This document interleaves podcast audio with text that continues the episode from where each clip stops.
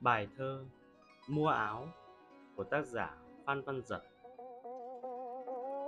Chiếc áo năm xưa đã cũ rồi, Em đâu còn áo mặc đi chơi. Bán thơ nhân dịp anh ra chợ, Đành gửi anh mua chiếc mới thôi. Hàng bông mai biếc màu em thích, Màu với hàng em đã dặn rồi. Còn thức tất quên em trưởng bảo thích tùng bao rộng và bao dài. Ôi, nghe hỏi mà yêu nhỉ? Thức tấc anh còn nữa hỏi ai? Rộng hẹp, tay anh bồng ẵm đó, ngắn dài, người mới tựa bên vai.